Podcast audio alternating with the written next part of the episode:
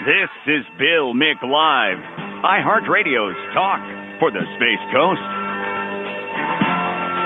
With today's Common Sense on Common Radio.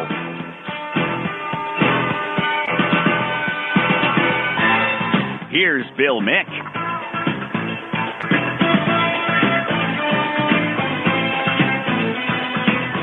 It's hour three of a Tuesday morning on the 14th of December 2021, and glad you're along for this hour of Bill Mick Live. It's brought to you by the McPherson Financial Group. If you head to BillMick.com, you'll see a couple of links there to uh, the Dave Bowman Show podcast. It is uh, my buddy Dave who joins us from Silverdale, Washington, on these uh, first days of the week, which happen to be Tuesday through the end of the year for me. Um, and Dave was uh, kind enough to get up early and join us as we kick around various things that have been going on in and around the country. Dave was not able to be with us last week as he rudely decided that his trip to the emergency room was more important than our discussion on a Tuesday morning. Dave, how in the world could you? Well, I didn't want to go, in fairness, uh, but I'm married to a medical professional who said, you know, that, who, who who tends to take this very simple thing and turn it into a disaster. So my back spasms could potentially be kidney stones or even a gallbladder, so you better go. So I went. And it turned out to be back spasms. Ah, well, I'm glad it was less than it could have been. How you feeling today is the question because man, you were in some pain. You, you talked about when when I had the kidney stone thing going on, and and it was different, not not horrible for me, but different. Right. Uh, you were much more severe. Yeah, I, I've been there. I've had a history of kidney stones and kidney problems. So um, but and I knew this wasn't kidney stuff, but she made me go anyway. So what I really need is a back massage, but I'm too cheap to pay for one. So, and, and my well, wait a minute, she's a medical professional. She should be on top of that right now. Yeah, yeah. You know how this married thing works, right? Uh, well, I, I, I thought I did three times, but I don't. Okay. Apparently. Well, nonetheless, as I told our audience at the end of the last hour, um, you are a f- former Salvation Army Corps officer. And then after your time as an officer, you were an administrator. Matter of fact, when we met in Modesto, California, you were the administrator of that office and, and had a long history with the Salvation Army, their mission and what they did and do still. And, and still a fond place in your heart for that organization and the work that they do. Yet they got themselves into a little bit of hot water over the last month or so let's get the Dave Bowman take on that. With start off with a quick recap of what happened there. Wow.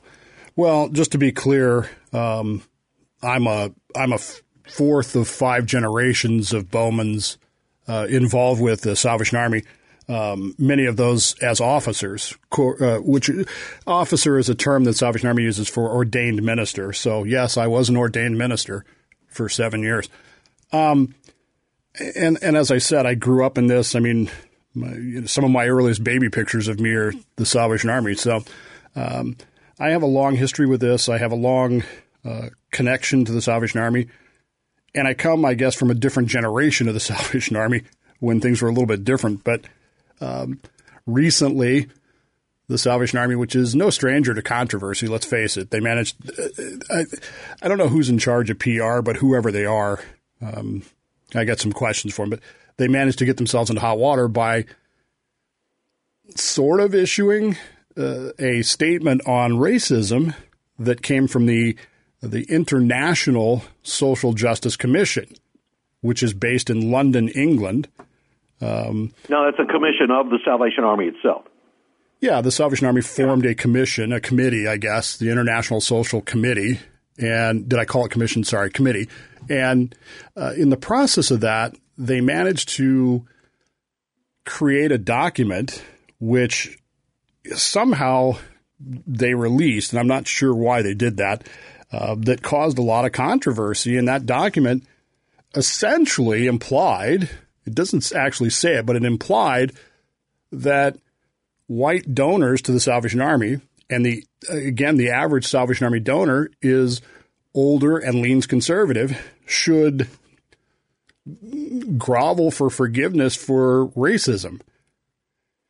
And this was not well received. And this was part of their training material for various outlets through the well, Corps? No, not exactly. Um, the the International Social Justice Committee com- uh, produces these statements which are supposed to be. I, I, I I'm not even sure what to compare it to, um, but they're they're just materials that what this is what Salvation Army thinking is these days, and so.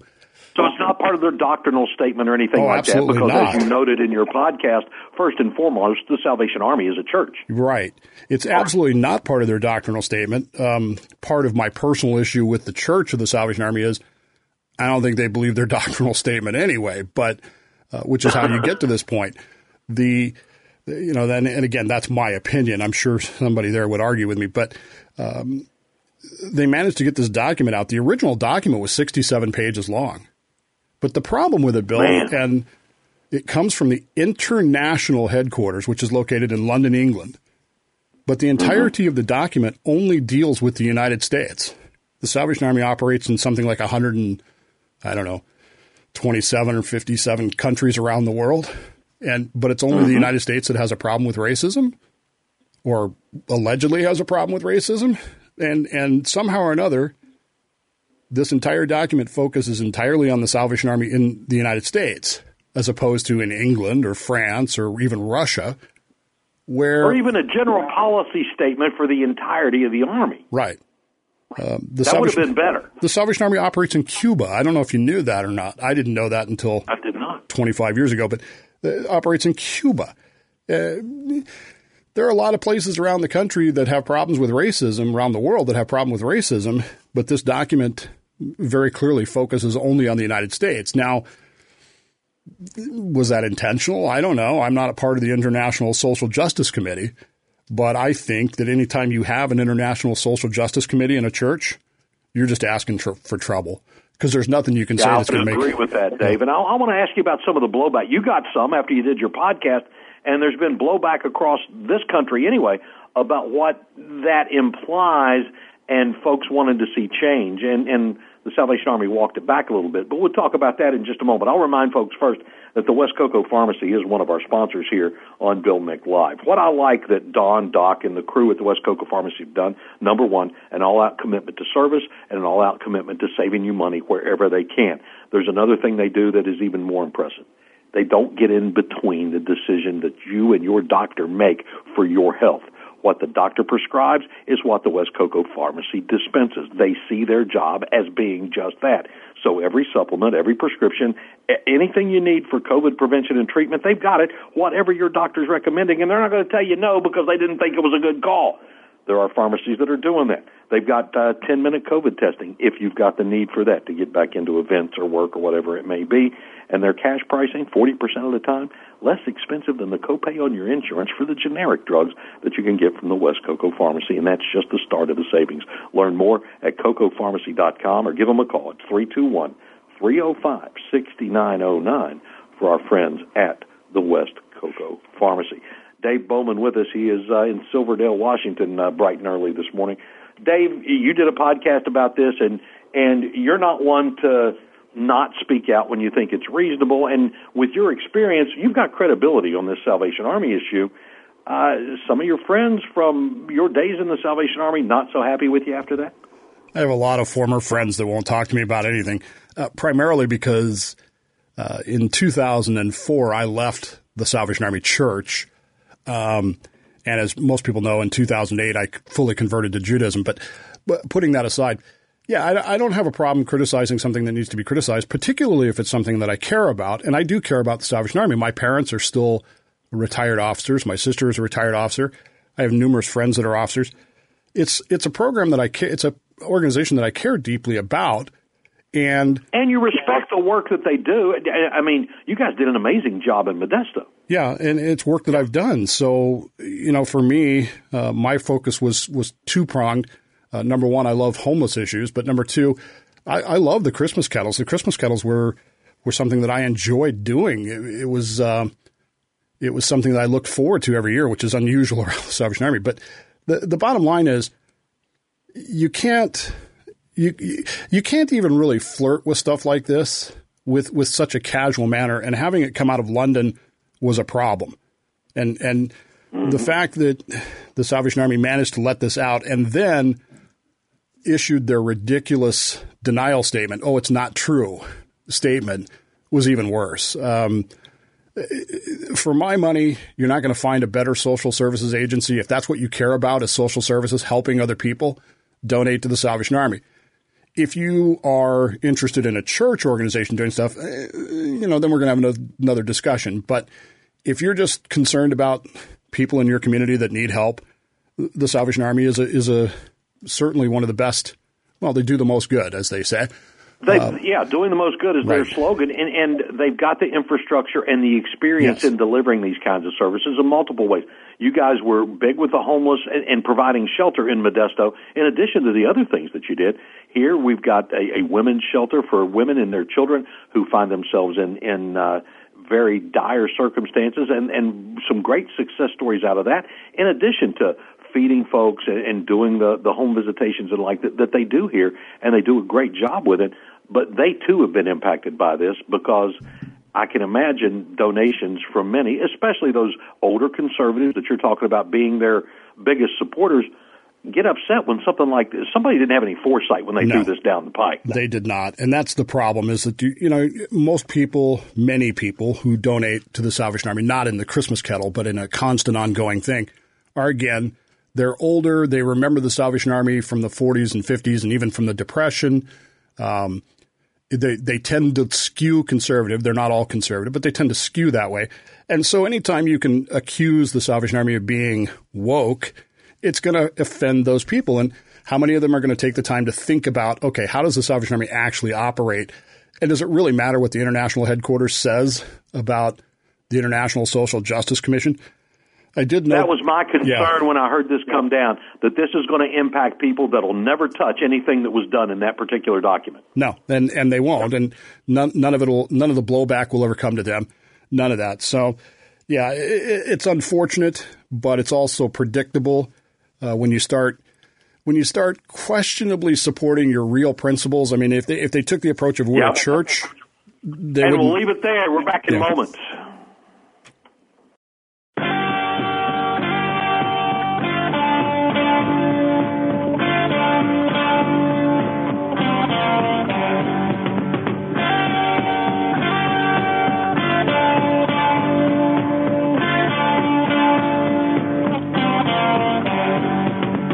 Common sense on Common Radio. This is Bill Mick Live.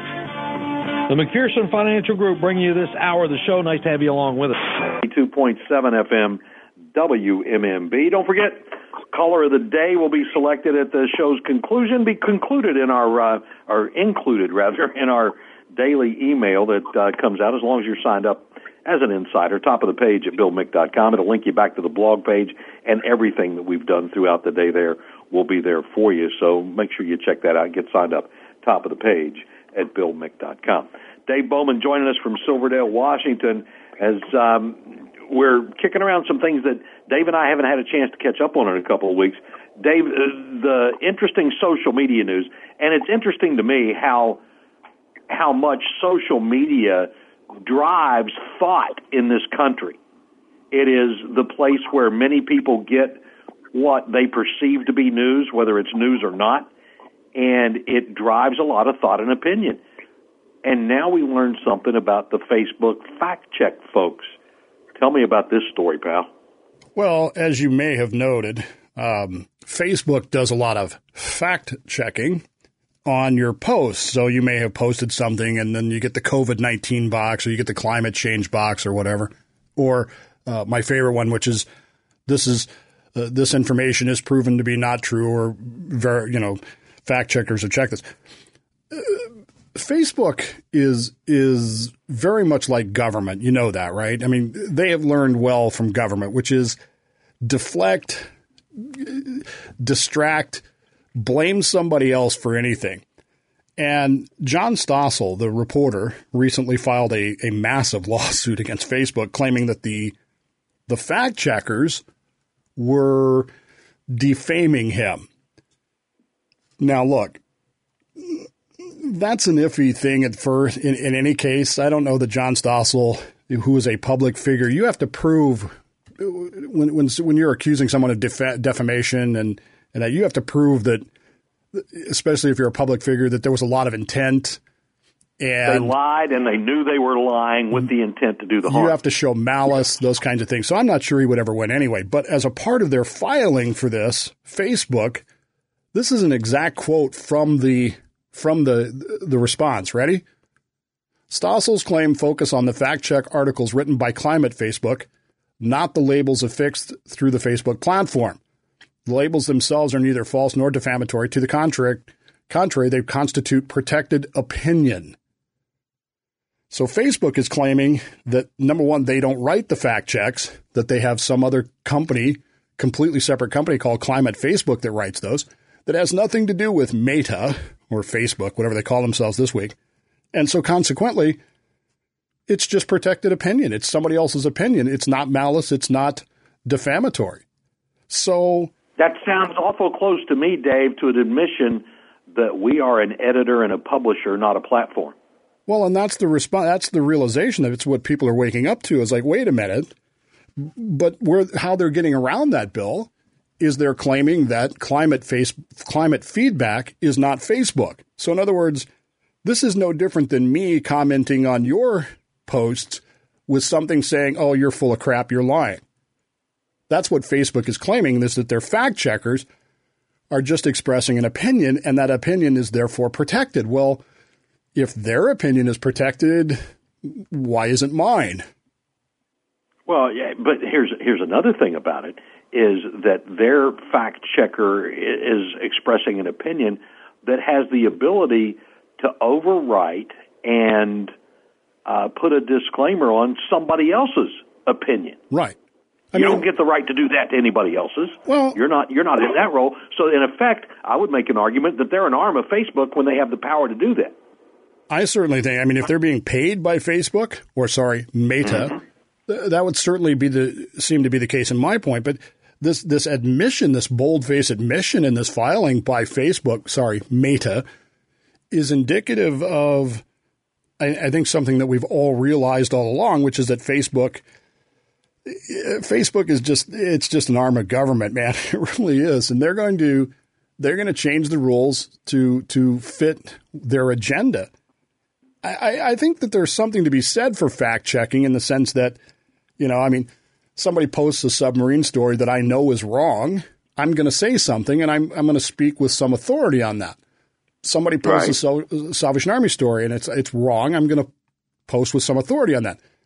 But the idea of me just taking their post down, I don't think that's good. I don't think that's good communication. I don't think that's the, the, the definition of free speech. I, uh, uh, you know, the solution to bad speech is more speech. That it always has been. So I don't understand why Facebook is so obsessed with taking down stuff, except that that's the left's mantra, which is if you're not saying something we like, we will make you shut up. And if you don't shut up, we will label you as a domestic terrorist or a COVID carrier or whatever. And mm-hmm. it's becoming more and more successful. How as big as this bombshell is about Meta admitting this, the collective yawn that's greeted it is amazing to me. I mean, nobody cares. Literally, nobody cares. And that's sad. Well, it leads me to another question or two, and I'll get to those in just a moment. I'll first remind everyone the McPherson Financial Group is bringing you this hour of Bill Mick. It's the end of the year. It's time to do that review of your retirement plan to see if it's performed the way you anticipated, if your goals for retirement are being met. And the McPherson Financial Group will give you a complimentary portfolio analysis right now. Give them a call. It's 321 425 8550. Uh, 321 253 2016, or see them online at McPhersonFinancialGroup.com. They'll take a look at your investment strategy, your estate planning, your insurance and charitable donations, um, adjust that financial plan if necessary, or give you some tips on doing that. Taking a look even at your employee benefits and your tax strategy. Art and the staff at the McPherson Financial Group live this world every day and can be of immense help. So, again, reach out to them. The McPherson Financial Group LLC is a financial services firm with a broad array of products and services that include insurance and annuities. They're licensed in Florida, and yes, I'm compensated for this endorsement, but yet they do handle my financial planning. So, uh, McPherson Financial Group bringing you this hour. Thanks to them. Dave, it brings up an interesting question for me because President Trump has announced he's starting Trump Media to create uh, his own social media platform network. We got a member of uh, Congress resigning to take the CEO job there. And is there an opportunity for the pre- the former president to have success with an alternative social media? Others who've tried it have not been able to reach the oomph level that, that Facebook, Twitter, Instagram, and all of that have. It seems like the machine behind this could very well create a viable alternative for folks. Didn't he do this once already? I, I thought he already did this, but, but I guess what he started doing, was a yeah. website that was a one-way communication. It was Right. basically a, a PR machine, and, and I quit looking at it in the first week. Now, let me ask you a question, Bill. Why did you quit looking at it? Because it was a PR machine for President Trump and the election BS that some of which continues to this day. What makes you think that his social media network is going to be any different than that? If he wants it to be successful, he's brought in what Devin Nunes, right, to to be the CEO here. And if they're wanting to create an alternative platform for people to have that voice, I think it has potential for success. And with his name attached to it, I think it's got that potential if he doesn't do with it what he did with his own website, the what 45 what Office of 45 website or whatever that was. Do you remember 2009, 2008, 2009, the Tea Party, and how excited we were about the Tea Party? And the one thing we kept saying was, can't let it be taken over by the Republicans. And what Yep, ended up happening? Absolutely. I have no faith. Sorry, I, I, I realize that many of you are Trump supporters and all that, and I voted for him, but I have no faith that given Donald Trump's history and, and ego, that this will be anything different than his website was. And and that tends to be the problem with conservative social media is that it tends to drift away from let's just call it rational discussion and into Being the an wor- open platform, right and into the world Yeah. of uh, you know crazy people. Well, it does happen. Dave Bowman with us throughout the hour. We let you play along at 321 768 1240. Well, we continue in just moments here on WMMB.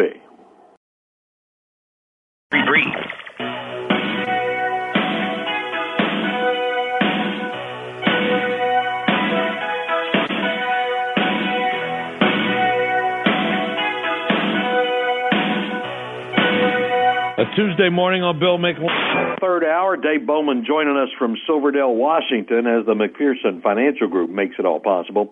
Remind you, my column that we'll uh, post tomorrow at BillMick.com entitled Success, Scrutiny, and Innuendo. Yes, it's referencing the um, USA Today Florida Network's column about Moms for Liberty. Anyway, I thought it was a great column. It's bringing attention to a group that's, that deserves that attention. And yes, if you are in the public fray, um, scrutiny is going to happen. The innuendo is where the story crossed the line because without facts, they tried to assert things about Moms for Liberty that you and I, because we know Tina Descovich, one of the co-founders of Moms for Liberty, uh, we know who she is. We know her integrity. We know her heart and uh, that of the group, and it is reflective of the personality of those ladies who got together and formed Moms for Liberty. So I'll write about that. Make sure you're signed up as an insider. Top of the page at BillMick.com. Dave, uh, folks know you are a uh, qualified submarine guy, and you spent significant time there, lamenting maybe that you're still not on a submarine somewhere. And we talked a few weeks back when the incident occurred with the Connecticut about what may have happened as the nose cone and whatever is concealed there under was severely damaged in an undersea incident with the Connecticut.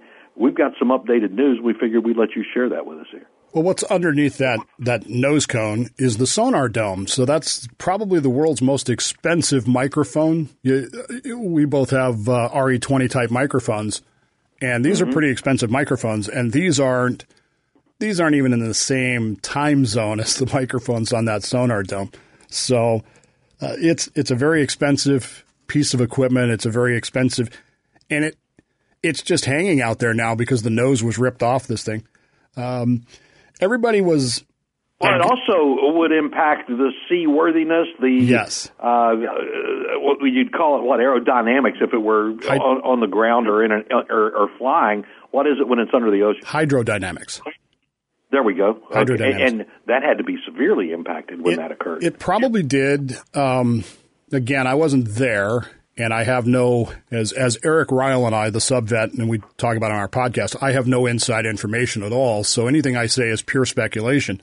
Um, it probably and there damaged, will be no classified material nope, discussed here. Nope. It it probably damaged the bow planes, so they they they wouldn't be able to. I suspect, uh, based on the news we have now, that they damaged the ballast tanks, the forward ballast tanks, uh, because they did. Uh, everybody was surprised by this, but they did a surface transit from Guam all the way across the Pacific Ocean. Now they are currently in San Diego, and I'm a little confused by that because San Diego does not have the maintenance facilities that she will need. That she almost has to come to Bremerton to to be properly repaired. So, given the weather on the West Coast right now, I don't know if you knew this or not, but we, we are experiencing atmospheric river storms of epic proportions. I suspect that there was a weather issue between Southern California and here. So that's probably why they, they pulled into San Diego to shelter. Um, I suspect that in the next week or so, they'll probably make their way to Bremerton. But man, 6,000 miles across the Pacific Ocean in the dead of winter on the surface in a ship that does not have a keel. It has a round bottom. Mm-hmm. So, dang. Would that be like rocking and rolling all the way to San Diego? Yeah. So, yeah. what I tell people is one night in my career, we surfaced in a Cat 3 hurricane or typhoon, whatever it was in the Pacific, and we had to be on the surface for about four hours for reasons that oh I'm not going to go into. Uh, it was the greatest night of my life because I'm I'm pretty blessed, Bill. I do not get seasick. I've gotten seasick one time in my life, and it was on the Liberty launch in the middle of Pearl Harbor. So, and I was drunk. Um, but as a general rule, I don't get seasick. But man, a lot of people do, and that was a rough, rough night for four hours on the surface in a in a in a relatively medium storm. I mean, it wasn't you know the greatest storm of all time, but holy crap, that ship was, we were taking 30, 45 degree rolls on the surface. And I imagine, and we were big. I mean, we're, we're almost three times the size of Connecticut. So the, the ride had to be miserable. They had to be on the surface the whole time. Uh, mm-hmm. They were probably escorted by uh, air defense type ships because she has no air defense. Um, and they probably had to route her around the main shipping lanes because you know you don't want, you don't want to get in front of some freighter uh, or tanker or something that's not paying any attention to anything and can't see you on the surface and that adds adds to it. So I don't know. I have a good friend of mine that's stationed in San Diego, and he was you know he was telling me that God bless him, man, because he rides a surface ship and it's uncomfortable at times. I can't even imagine doing that uh, for 6,000 miles. Four hours was about my limit. 6,000 miles of that, you just want to pull your hair out. I mean, the, the, we could get into the descriptions of what probably was happening, but I, I don't think we want to really want to gross your audience no, out that I, much. We probably don't, and uh, um, it would not have been good. No. And, and, I'm surprised they didn't try to do everything they could do at Guam, or maybe they, well, they did everything did. they could do at Guam. Yeah. It would be too hard to get the equipment to Guam to be able to do the refit or whatever they're going to do next. They are going to have to, in, and this is pure speculation on my part. Um, they're going to have to repair the ballast damage. They're going to have to reattach the nose if they don't have to replace the sonar dome. Now, who knows if they have a replacement for that sonar dome? There's only three of these class of submarines ever built, so it's possible that they don't even have one for that. There's a lot of discussion on sites and boards and stuff that she may be done. They may they may not be able to repair her, but in oh, wow. Guam, there's no way to do it right now. Now, the Navy announced this past week the construction of an intermediate maintenance facility, what they have here in Bremerton in Guam starting next year, which is, of course, questionable because when you're dealing with, you know, the, the whole situation with China, sorry, communist China or West Taiwan, as I like to call it, it's kind of uh, it's kind of a provocative move to build a shipyard, you know, in, in in in their backyard right now. We're kind of sending a message with that, but it's a little too little, too late right now. I mean, it's going to take them years to build that Yeah, that'll so, be a multi-year, multi probably billion-dollar project. Right, and but it is necessary. Uh, this, something mm-hmm. like this might have been easier to handle. Uh, you know, the fact that they made it to Guam was a miracle. As I like to tell people, I, I, I like to think I had a hand in that. Um, you know, generate 100, 110 years of submarining in our Navy. You could probably take every person on that ship, the Connecticut, and say, okay, who trained you? go to that person and say, okay, who trained you? And then go to that person and say, who trained you? And you could probably trace that tree all the way back to the very beginning of the submarine fleet, which means that, you know, 100 years of experience went into that ship's survival. So I'm pretty proud mm-hmm. of that. Um, it's a miracle that they made it back. I don't know, and the Navy's not telling me. You know, they're, they're not calling me up and saying, "Hey, Dave, here's the here's the scoop on Connecticut." But man, it looks bad, and the fact that they had to probably avoid weather by pulling into San Diego tells me it's even worse than than, than we might think it is. Mm, that's tough. That is tough. Dave, appreciate the experience and expertise on that. Hang tight when we continue in 60 seconds. Your calls at 321 768 1240 in just a minute on WMMB. Dave Bowman with us from Plausibly Live, the Dave Bowman Show podcast, thedavebowmanshow.com. Links for you at billmick.com on the show page today. Dave, let's get to the phones. We'll go to line one. Good morning. You're up next on Bill Mick Live. What's on your mind here? Hey, good morning. I had a submarine question for Dave. Sure, fire away. Well, um, Dave, you remember the drills on submarines like uh, loss of depth control, loss of propulsion, uh, loss of electrical power? Of course. Yeah, and you know how the crew always came up with some really funny uh, analogies of the drills and casualties you had. Uh, my favorite, which relates to what our government and school boards and everybody's doing in the country, is it would it was loss of normal reality control. I like it. Did your did your crew ever use that? I was an East Coast sailor oh, on subs. And, I don't uh, I don't specifically remember that. Yeah, remember I left the boat okay. in 1987, so we we didn't. I don't even if we didn't do that, we had a lot of uh, we had a lot of fun with drills because drills are are pretty ridiculous. But I will tell you this: in in my time on the submarine, drills were always what we called a Charlie Foxtrot. I can't tell you what that stands for on the oh, air. Yeah. Um, oh yeah, I know. But the night the night October 31st, 1986, we had an actual casualty. We actually had a major engineering casualty. And I'm telling you, all that training paid off because it was it was like clockwork. And this is what I try to tell kids today: is train, train, train. And no matter how screwed up your training is, when it's real, you'll be amazed at how well it works. And that's uh, that's the most important part of this. And, and we survived because of our training. So yeah, most certainly. And and Dave, you and Eric talked about that and some of that terminology in a recent podcast that they can find at the DaveBowmanShow.com. That was pretty good. Let's go to line two. You're next with Dave Bowman. Good morning. Good morning. It's, hey, it's not a, pre- a comment for Dave. It's a comment on Kentucky. And I don't see why. Okay, we're not on Kentucky right now. We are on Dave, so that's where we're going to stay. Um, I've, I've Dave, been... as, if we lose the Connecticut, if it's if it's done, how how much are we ready to have it replaced in the fleet? Are they rolling out new subs? I did see something about a, a new sub coming uh, into the water not too far from now. I mean, it's right. out doing testing now in the Atlantic. Yeah, USS Oregon. Um, the, there are only three Seawolf class submarines: the Connecticut, the Seawolf, and the Jimmy Carter. Um, I don't know that they can replace her now. The Virginia class that they're building are very capable submarines. So it's possible that they could retask one of those with, with Connecticut's missions, but they they can't rebuild it. They can't build another Seawolf class that they've already retooled and moved on from that, which is unfortunate because the Seawolves are incredible submarines and they're far more capable than the Virginians, but they're also way more expensive. And that's part of the problem. Is there another is is there another class that would be similar or considered above the Seawolf, or are they going back no. to the Virginias? No, they're they're going to stick with the Virginias for now, but the Virginias are becoming more and more capable as they move on from Block Two, Block Three, Block Four. Um, no, the other submarines we're building right now are the Columbias, which are the new ballistic missile submarine, which will replace the Ohio's. uh, coming online in a few years. So, which is weird to me because when I was on Michigan, which is an Ohio class submarine, she was brand new.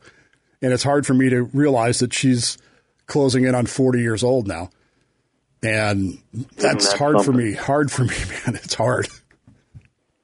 Dave, go take care of your back. I, I think there are massage therapists in your re- region that may be able to help you. So have Cami drop you off at one or something. I will do that, and and enjoy the greatest economy in American history. There you go. Absolutely, Dave Bowman. Thank you, my friend. Always good to have you along. See you next week. All right. The McPherson Financial Group made the hour possible. That does it for our Tuesday edition. Tomorrow, a wide open Wednesday where. If it's on your mind, it's on Bill Mick Live. Where are you going to take us? That's the day for your Kentucky call. That will be tomorrow. Not today. Tomorrow, anything you want to talk, anytime you call us, and we'll see you in the morning at 6. Recording stopped.